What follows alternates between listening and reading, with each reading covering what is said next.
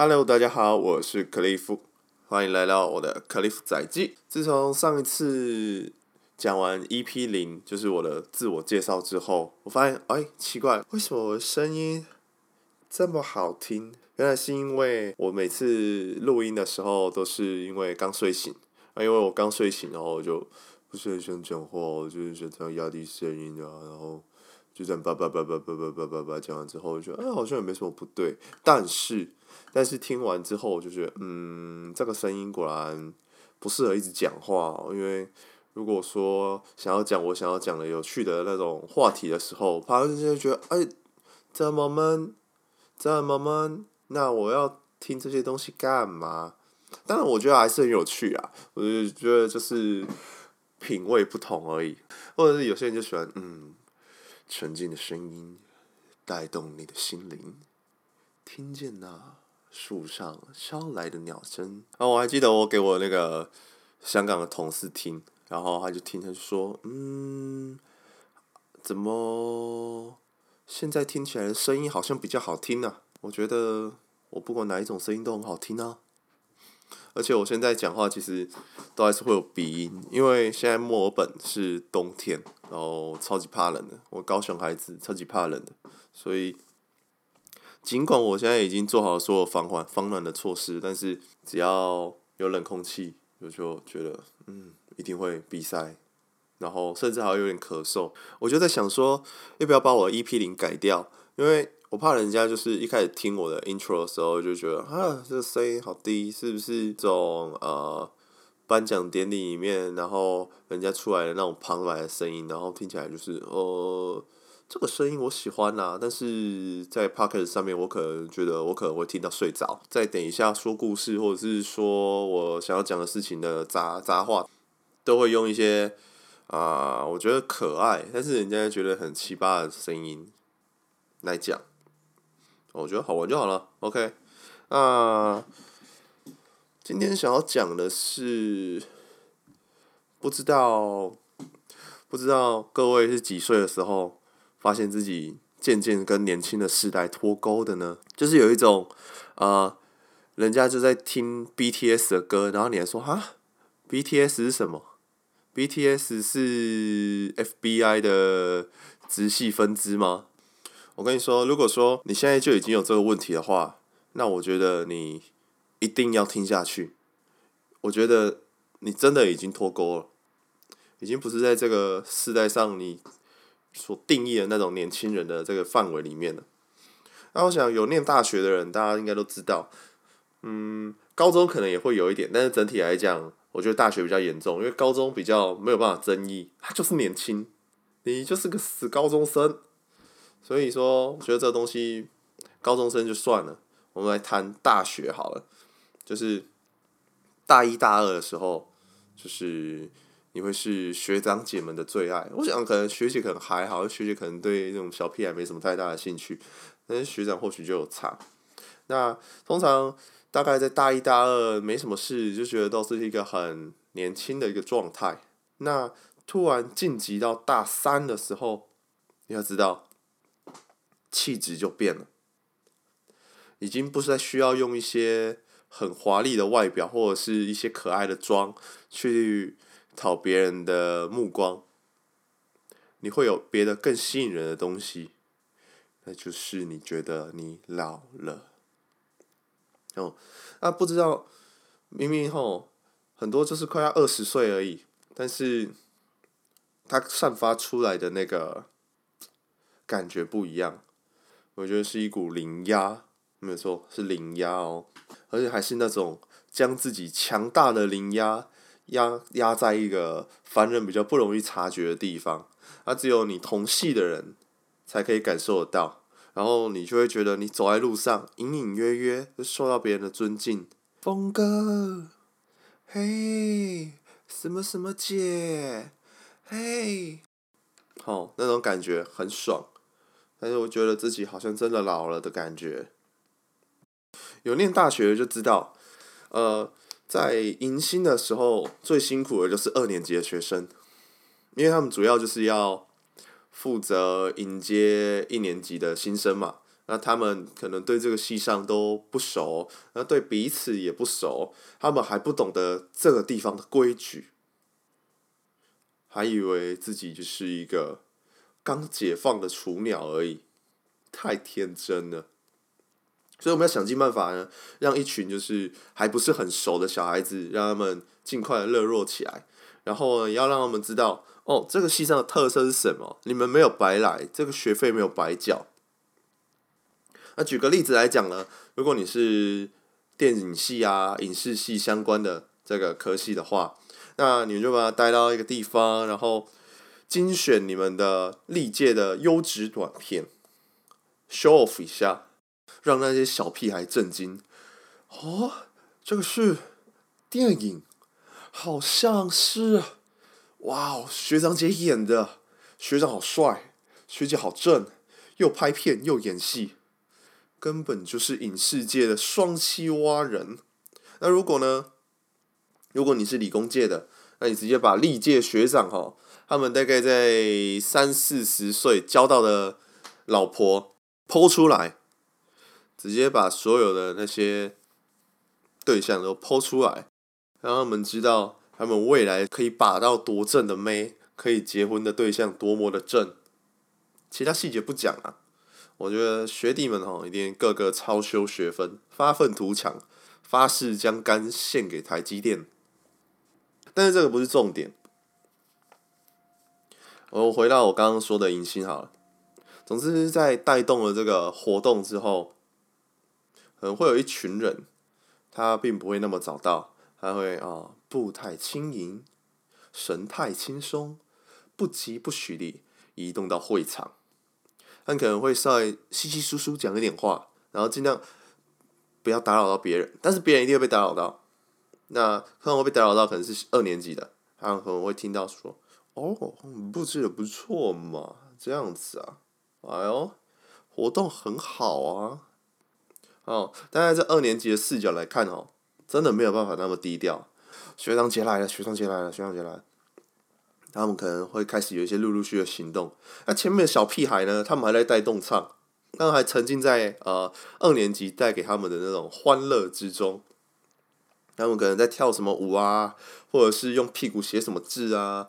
但是这些东西要不重要，稍微稍微有一点敏感度的屁孩，通常就是那种本来就很善于讨好学长姐啊，或者就是很容易跟别人热络的那种人。他们的雷达很灵敏，他会感觉到，嗯，后面有不寻常的动静，高手，高手在后头。他们静静的坐在后面二年级替他们准备的椅子上，手拿着呢，是等等屁孩们结束活动哦不休息的时候才可以喝的红茶，就这样一直开始喝，然后看着这些小孩子在那边跳舞，还有呢，饼干碎裂的声音。那个呢，饼干呢是等等猜谜游戏结束之后呢，屁孩们才能够得到的奖品。但是大三已经在吃了，你以为他们只是关心学弟妹吗？不，这是一场权力的斗争。是的，这就是一个小型社会的缩影，在踏进名为大学的这个残酷到炸裂的世界。在还只是一个一字头的年纪里面呢。大学机器已经蠢蠢欲动，只是呢，老外有老。你以为大三一来坐在椅子上是为了什么？他只是为了要暖椅子，因为大四，大四的学长姐就要来了。那至于要来干嘛呢？我想可能就是狩猎游戏开始。没有啦，这我乱讲的，真是大部分都是我掰的哈。如有雷同，纯属巧合。Anyway，通常在呃二十二十一、二十二这种大念大学的期间，真的就有人觉得哦，啊老了，我老妹了，记忆力不好了，闹钟叫不起来，超级 bullshit，不是在白老，就是在跟小朋友比较。就像是你看到你不会看到你五岁的侄子，然后就摸摸他的头，然后看着他深邃的眼眸说：“哎，哲哲，你还年轻，你好好读书，不要像舅舅这样，十八岁了。”都还付不出房子的头期款，我相信应该不会有人对自己的侄子这样讲了吼，所以你也知道，二十几岁，二十出头，然后跟十八十九岁的人说：“哦，我老了，也都智障了。”OK，尤其呢，最 ridiculous 的就是，当然有些啊、会去学实习的实习的一些学长姐，但是大三大四去实习的学长姐，啊、你就看到很奇妙的差别哦，就是啊、呃，实习中跟实习后，就是会有一点点小小的差别，大概就是呃，你在学校里面已经是老大的老大姐，然后。人家要做什么时候，可能就是问一下你啊，然后你可能事情就是哎，可以看一看啊，这样子啊，就很不错。但是到了实习呢，哎，前辈不好意思，那个哎什么什么姐，那个哎怎么瞬间变年轻了？怎么了？你累了？说好的老了呢？所以从一个简单的地方可以知道，哦，人的认知行为是有一个非常大的谬误的，就是。我没办法跟我的哥哥比，那我就跟我哥哥的孩子比。OK，所以说到底什么时候可以讲说，嗯，我好像老了？我自己觉得啦，我自己觉得啦，是二十六岁，因为因为我上礼拜低调过完生日之后，我就觉得，呃，好像跟自己一直以来的日子一样啊，就工作、吃饭、睡觉啊，看剧啊，然后突然在往常的工作里面。汗毛直竖，我突然一个瞬间意识到，你，我我我我，克里夫，二十六岁，How dare you，一事无成。我知道，现在听我这个频道的人，如果超过二十六岁，他一定会心想，你还这么年轻，那工三会，但这根本就不是重点。你知道为什么吗？因为这就像是有一群呢，早就严重近视好多年的人。然后看那一个，就是他一直以来都视力很好，没有戴过眼镜，他突然戴起了眼镜一样。重点是什么呢？重点不是在于那个度数的多寡，重点是在于说他已经增加了一副眼镜的重量，这个东西是前所未有的。它一滴一滴的架在了你的鼻梁上面，等到它架好了之后，你突然发现啊，我近视了。为什么呢？因为当你二十岁开始的时候，先不说你已经会开始忘记自己到底几岁，那你还可以安慰自己说：“哦，我才刚开始啊，大学毕业，二十岁、二十二岁很正常啊，人生这场战役算什么？二十一、二十二、二十三，哦，都是二的开头而已啊，even 二十五，但二十六是一个 magic number，那个魔幻的数字，它代表了你已经进入下一幕了。”我就觉得啊，好像真的有一点恐慌啊，恐慌已经二十六岁了这件事情。尤其这件事情最可怕的地方是，你活在二十五岁了，你根本就不会察觉到这件事情的重要性。也就像是呢，你以前在考学测好了，你学测通常黑板前面会写个啊，学测倒数前叉叉叉天，那可能啊还有个两百天好了，两百天，哇塞，超一百天三六。八，你还有半年多的可以去呃准备考试，你就觉得那时间很长嘛？你干嘛现在就要这么拼？你可能到一百八十天的时候你再拼，或者是一百五十天、一百二十天你再来拼。那突然你就觉得时间太长了，你稍微休息一下了，那没有关系。然后有一天你突然从呃学校的桌子上醒过来，嘣嘣啊醒来了啊怎么了？啊呵呵，然后你突然看到你那黑板的时间。黑板写啊，倒数前七天，国英数字社，那怎么办？你很彷徨啊，很无助啊，然后到处在看，呃，有没有人跟我一样？也有人，还真的有，真的有很多人就是睡到前七天，哦，也是一样，活到跟我一样二十六岁，然后一事无成。但其实呢，我的心里也是百感交集啊。我一方面觉得还蛮感到安慰的，因为他们就是我朋友啊，我们就是一样的嘛。然后我也想到一句俗话，就是物以类聚。我又不晓得到底是我拖累了他们呢，还是我被拖累了。但是想想，嗯，应该不太可能，应该都不太可能啊。因为什么？因为我不想要承认。那像那种经商有成啊、爆肝救台湾的同学啊，那其实我都不太熟。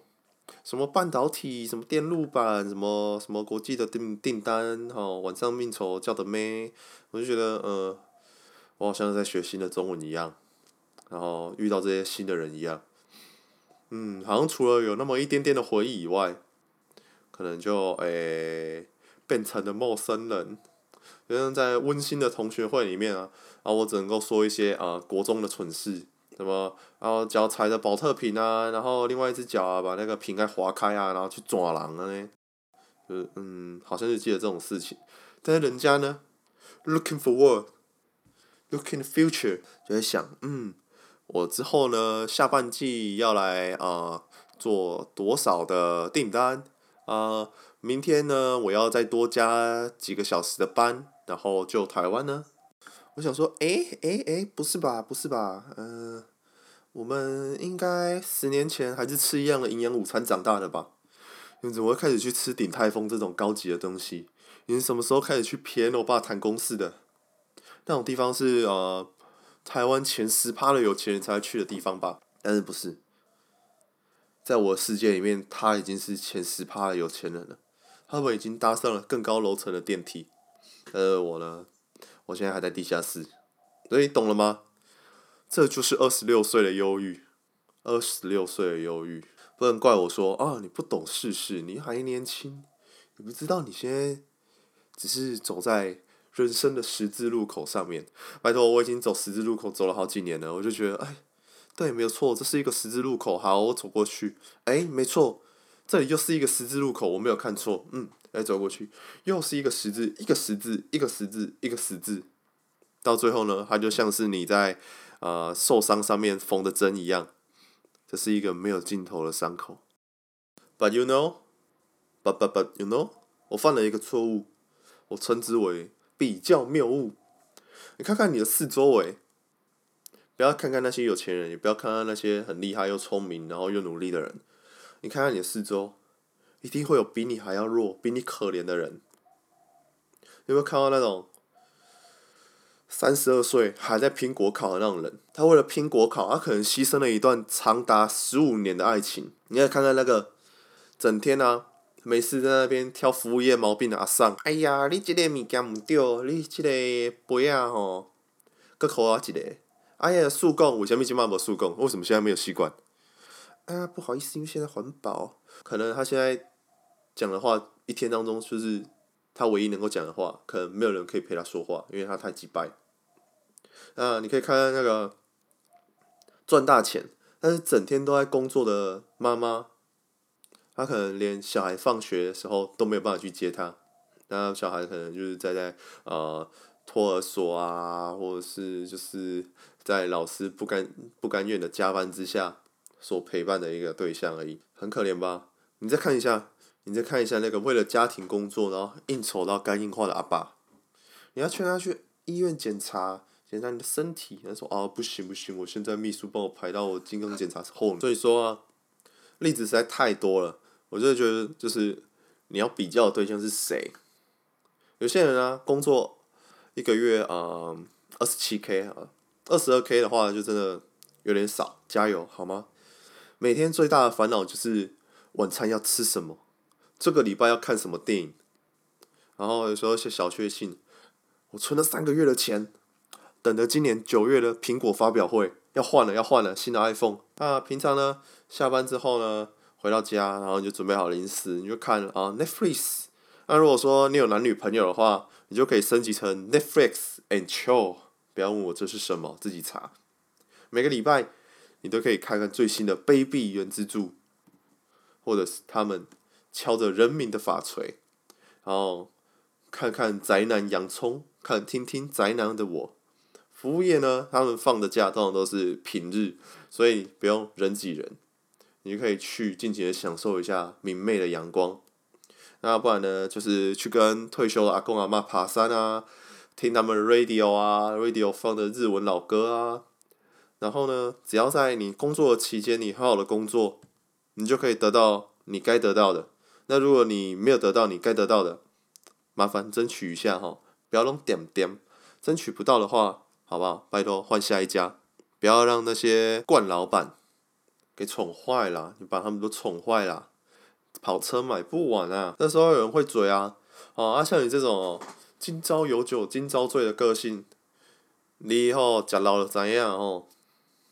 我就想说，啊干，啊你政府是塑胶做的哦，啊虽然政府没有那么好啦，啊你劳保健保又不是在缴身体健康的，就跟古来说的啊，哦，你一旦呢把买房这个决定给拿掉，你就发现，哎，你其实很有钱，好不好？你努力工作，工作到你月薪有三万块，你吃，好不好？省吃俭用八千块。两万二，得得得得，哩哩扣扣开销扣掉，你只要啦，你没有孝亲费的话，你应该一个月一万多块没有问题吧？你两个月两万多块，去买个股票吧，没有啦，你可以去买个 ETF 之类的，不要不要买那个什么储蓄险啊，垃圾。哦，那你一定会有一些钱可以留在身上，那等到呢？等到你老了之后，我觉得那个时候安乐死应该已经开放了。你就等到你自己觉得哎可以了，我活够了，我想要登出了，那你就去登出嘛，好，人生就这么简单啊，你就活着这么一次，然后你为了很多事情就是纠结在心里啊，我好想要这个，好想要那个，我什么都想要，那你就去赚哦。那如果说哈，你就比较容易知足，那你就你就会选择去明白说哦，买什么东西可以让我觉得哈很幸福的。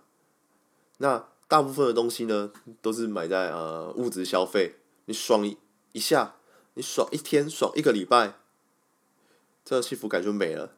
就像我上上礼拜我买了 Switch Lite，然后三月买的吧，我买了 Switch Lite，很爽，爽到炸天。我开始玩动森，然后现在呢，现在我又忙东忙西，然后又放在那边了。所以，我买这东西真的很幸福吗？嗯，蛮幸福的。我大概幸福了两个礼拜。能懂吗？它并不是一个长久的事情。啊，如果说我把这些钱花在别人身上，哦，比如说送我妈一个礼物，还是什么鬼的，我现在可能回头想想，我就哦，好爽，自己好有价值，对不对？活在当下，爱我爱的人。其实这样子的话，钱真的不会有那么少。当然，你不能去跟哦，很努力拼，然后很努力。念书就是拼尽了一切，然后想要让自己哦飞黄腾达那种人比较，因为目的不一样，对不对？你想要买好车，你想要买好房，那你就要去发大财啊！啊，担心的太少不对，那担心的太多也不好啊。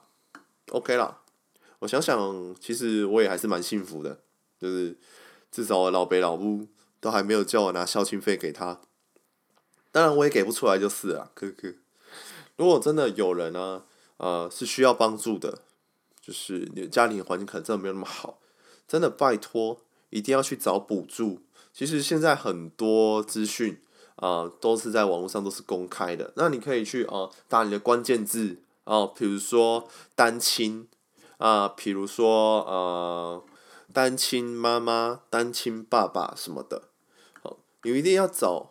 各种方法去找补助，没有人说哦，处境不好呢，你就只能够躲在家里，然后暗叹我们这个世界上的不公平，对不对？你既然赚不了大钱，那也只能花小钱。你如果赚不了大钱，你又一直花大钱，那 OK，加油好吗？好了，我想我二十六岁的忧郁差不多就在这个样子。但是我如果想到什么，我会继续抱怨下去的。那如果说喜欢我碎碎念的话，就请帮我分享出去。那今天的节目就到这边喽，加呢。